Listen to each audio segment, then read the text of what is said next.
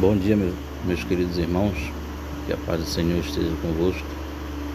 Gostaria de deixar uma palavra aqui no capítulo 59, versículo 1, no livro de Isaías,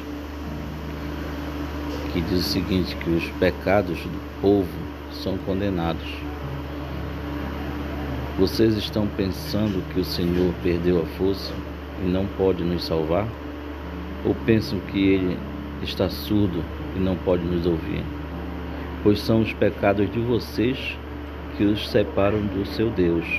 São as suas maldades que fazem com que ele se esconda de vocês e não atenda às suas orações.